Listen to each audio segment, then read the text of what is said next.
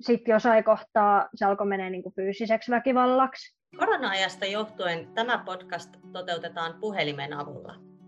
Tänään äänensä lähisuhdeväkivallalle antaa Sofia Pajunen, joka kertoo rohkeasti oman selviytymistarinansa. Minä olen Noora Helman. Vahva on se, joka ei lyö. Vahva on se, joka lähtee, vaikka pelottaa. Vahva on se, joka hakee apua. Sofia Pajunen, kirjoitit nämä lauseet toipuessasi väkivallasta, jonka kohteeksi joudut hyvin nuorena parisuhteessa. Miten väkivalta alkoi ja millaiseksi se ajan mittaan muuttui? No siis tässä mun tarinassani on aika semmoinen, voisi sanoa jopa, että perinteinen toi lähisuhdeväkivalla kaava, että aluksi alkoi henkinen väkivalta, alkoi olemaan nimittelyä ja haukkumista ja sitten jossain kohtaa se alkoi menee niin fyysiseksi väkivallaksi. Mutta se jotenkin, että kun kaikki tapahtui niin silleen pikkuhiljaa, että edes siitä henkisestä väkivallasta ei ehkä itse tajunnut, että tämä ei ole nyt ihan normaalia.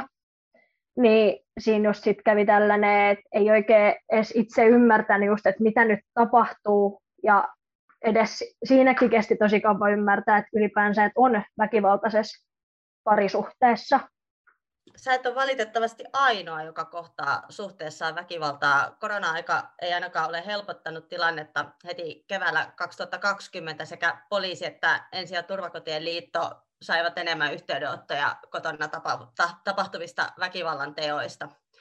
Väkivallasta on usein vaikea kertoa kenellekään. Puhumattomuuden syynä on pelkoa, häpeää ja joskus ihan tiedon puutetta.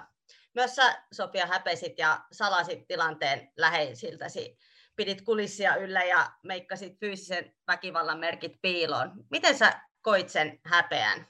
No siis ensinnäkin ehkä se mulla se häpeä johtui siitä, että mä olin jotenkin aina tosi silleen sinisilmäisesti ajatellut, että väkivalta tapahtuu jossain kaukana, että sillä käytännössä, että se ei voisi vaikka mua ikinä koskettaa. Ja sit sitä häpeätä alkoi tulee myös siitä, että ensinnäkin että oli just siinä tilanteessa eikä vaan lähtenyt pois, koska mä olin just aina jotenkin ajatellut, että jos joku joskus mua niin kuin kohtelisi huonosti, niin mä lähtisin sellaisessa suhteessa saman tien, mutta sitten kun itse oli siinä tilanteessa, niin ei se ollutkaan sillä lailla, vaan se häpeä otti niin kuin todella iso vallan, ja sitten just tuli semmoinen, että halusi vaan salailla sitä asiaa, ja yritti esittää, että kaikki on kunnossa. Kuinka musertavaa se häpeä sulla oli? No siis se oli tosi musertavaa ja oli tosi vaikea lopulta päästä irti, että se rajoitti niin kuin tosi pitkään ja vaikutti tosi pitkään myös se suhteen päättymisen jälkeen. No jossain vaiheessa huomasit, että sun pitää päästä suhteesta pois, mutta se ei ollut tosiaan ihan helppoa. Miksi? No siinä oli ehkä isoin syy se, että se koko tilanne hävetti. Ja sitten taas, koska myös totta kai pelkäs tosi paljon, niin oli jotenkin tosi vaikea lähteä hakemaan mitään apua ja siinä kohtaa mä en edes ehkä ihan tiennyt, että mistä sitä apua kunnolla niin kuin saa ja että millä pitäisi niin kuin toimia, koska se oli itsellä niin semmoinen uusi ja tietyllä tavalla tosi niin kuin ihmeellinen tilanne. Ja sitten totta kai mä myös mietin paljon sitä, että no että mitä sitten käy, kun lähtee. Mitä sä pelkäsit? No mä pelkäsin enemmän sitä, että milloin ehkä sit elämä jatkuu. Ja se, että sit kun oli jo tietyllä tavalla se oma itse luottamus tosi niin kuin alhaalla ja eli, eli silleen pitkään, että joutui häpeämään ja pelkäämään joka päivä, niin sitten se, se ruokki sitä entisestään, että miksi oli niin kuin tosi vaikea lähteä. Siinä vaiheessa, kun väkivallan uhri rohkaistuu kertomaan kokemastaan väkivallasta jollekulle, hän kertoo usein ensimmäisenä ystävälle. Sua auttoi, Sofia, sun oma siskosi. Mitä sun isosisko teki, että sä pystyit irtautumaan tästä väkivaltaisesta suhteesta? No siis ehkä isoin asia, mitä hän teki, niin se, että vaikka ei hän tiennyt sitä ihan koko totuutta, niin hän oli siinä koko ajan tukena ja turvana, että sitten kun mä olen valmis puhumaan, että jotenkin tälle jälkikäteen, kun ollaan puhuttu asiasta, niin kyllähän hän paljon aavisti juttuja, mutta se, että hän ei sitä ottanut missään kohtaa silleen suoraan puheeksi, vaan enemmän just oli siinä vähän niin kuin koko ajan silleen saataville, että mulla oli koko ajan silleen, että tiesin, että hän on siinä sit tukena ja turvana, jos tulee. Et me just vaikka käytiin tosi paljon yhdessä lenkkeilemässä ja oli niin kuin sillä että sit siinä tuli se tunne, että okei, mulla on nyt joku, kelle mä voi puhua sit kun oikea aika. Ja sitten ehkä isoin asia, mitä hän teki, oli se, että hän jossain kohtaa vaan mua sanoi, että sä et enää joudu palaamaan sinne asunnolle. Niin se on ollut ehkä semmoinen itselle merkittävin juttu, niin kuin tuommoinen oikein konkreettinen lause. Kävikö sinne niin, että sä et sitten palannut sinne enää? Ei sen jälkeen en enää palannut. Että No suhteen jälkeen sä kävit henkilökohtaisessa terapiassa ja osallistuit myös Ensi- ja Turvakotien liiton jäsenyhdistyksen tanssi- ja liiketerapiaryhmään. Mitä tuossa ryhmässä tehtiin ja millaista apua sä sait? No siis se, siinä ryhmässä tota, oli, että oli niinku liikettä ja sitten sitä liikettä ja mitä tunteita siinä heräsi, niin niitä purettiin esimerkiksi kirjoittamalla ja maalaamalla. Ja se auttoi mua tosi paljon saamaan sitä tietynlaista tunnetta pois sieltä kehosta, koska vaikka mä kävin psykoterapiassa ja siellä sain purkaa ja puhua sitä, niin tuntui vähän niin kuin, että se ei ehkä riitä, että mä en saa vaan sitä tunnetta pois sisältäni. Ja sitten taas se, että mikä oli siinä ryhmässä tosi iso sellainen tuki, niin se, että kun siellä oli muita naisia, ketkä on kokenut saman, niin totta kai siitä tuli semmoinen vertaistuki, että se on sillä lailla, että ei tarvitse sanoa kuin oikeasti puolikas sana ja sama tie toinen ymmärtää, mitä sä tarkoitat. Kuinka hyvin sä oot pystynyt irtautumaan häpeästä ja löytämään toivoa nyt kun tästä kaikesta kokemastasi on jo useampi vuosi? No enää mä en häpeä oikeastaan niin yhtään tota asiaa.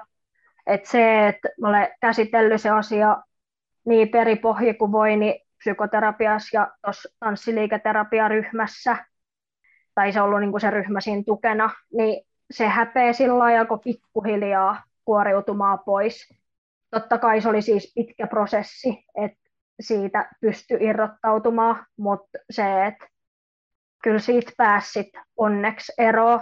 Ja mä olen pystynyt hyväksymään to kaiken silleen, että se on vaan tapahtunut ja mä en syyt itseäni mistään. Ja se on tietyllä tavalla toi tapahtuma osa sitä mun elämää.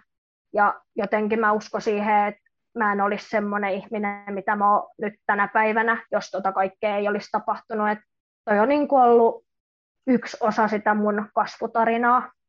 Mitä sä ajattelet, miksi tämmöinen varhainen avun hakeminen kannattaa? No siis ensinnäkin se, että koska siitä väkivallasta voi selvitä ja myös ennen kaikkea niin kuin toipua, niin mieluummin se, että hakee sitä apua, koska se, että elämän ei kuulu on semmoista, että sä elät pelossa ja häpeä keskellä, että se ei ole oikeasti semmoista, mistä voi niin kuin nauttia, niin mieluummin hakisi, hakisi sitä apua ja hakisi sitä silleen suht aikaisessa vaiheessa, koska harvemmin tuommoisessa suhteessa tilanne muuttuu ikin niin kuin lopullisesti paremmaksi. Se vaatisi kumminkin niin paljon työtä ja yleensä ihan terapiaakin avuksi, että siitä pystyisi sillä rakentamaan, jos voisi sanoa semmoisen niin kunnon ja toimiva parisuhteen, niin ehdottomasti se, että uskaltaa, uskaltaa lähteä ja hakea apua, niin tekee itselle tosi iso palvelukse siinä. No, mitä sä sanoisit ihmiselle, joka tänä päivänä näkee jonkun läheisen nuoren tai aikuisen elävän väkivaltaisessa suhteessa? No mun mielestä ehkä tärkeintä olisi se, että uskallettaisiin puhua asiasta. Et edelleen tuntuu, että Suomessa on tosi iso tapu lähisuhdeväkivalta ja edelleen ehkä Suomessa on vähän se ajatus, että muiden asiat ei kuulu mulle ja ei saa puuttua.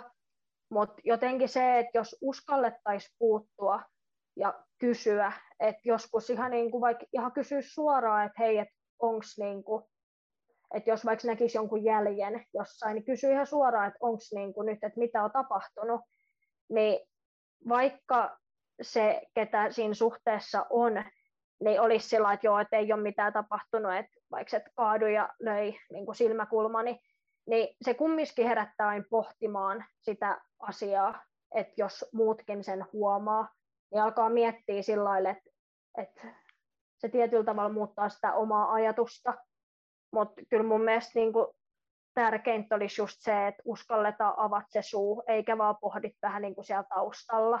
Onko nämä sun kokemukset muuttanut sun omaa suhtautumista? Puutuko helpommin? Puutun. Tai siis se, että jos mä vaikka kuulen, että jossain vaikka naapurissa riidellään, ja se alkaa kuulostaa mun mielestä enemmän siltä, että on uhka väkivallalle, niin kyllä mä olen niin kuin nykyään sellainen, että soita tosi herkästi poliisit paikalle, ja jotenkin ajattelee, että sillä pitäisi kaikkea toimia, koska ei ikinä tiedä, kuinka paha se tilanne on, ja se, että sinne saataisiin vaikka poliisit paikalle, niin se voi olla oikeasti tosi iso pelastus. Millaisen kiitoksen sä lähetät sun siskolle siitä, että hän aikanaan puuttu sun tilanteeseen? No siis mä oon tosi kiitollinen ja onnellinen siitä, että mitä hän teki. Ja se, että pelkästään se, että mulla oli siis tieto, että joku on siinä tukemassa, niin se auttoi tosi paljon. Että et se niinku, semmoinen, että ei se tuki ole aina sitä tietyllä tavalla, että sanoisi ne oikeat asiat tai neuvoisi oikealla tavalla, vaan se niin kuin tietyllä tavalla se tulee siitä olemuksesta ja siitä, että tulee semmoinen luottavainen olo, niin olen tosi kiitollinen, että mulla oli joku semmoinen ihminen siinä tilanteessa, ketä pystyy olemaan siinä ja mulla tuli semmoinen, että mulla on joku, niin olen siis todella kiitollinen siitä. Mä kiitän sua siitä, että sä osallistuit tähän podcastiin ja kerroit sun kokemuksista. Kiitos. Ensi- ja turvakotien liiton palveluista hakee lähisuhdeväkivallan vuoksi apua yli 11 000 henkilöä vuodessa. Jos sinä koet uhkaa tai pelkoa lähisuhteessa, niin chat auttaa. Tämä ja muut auttamismuodot löytyvät nettiturvakodista.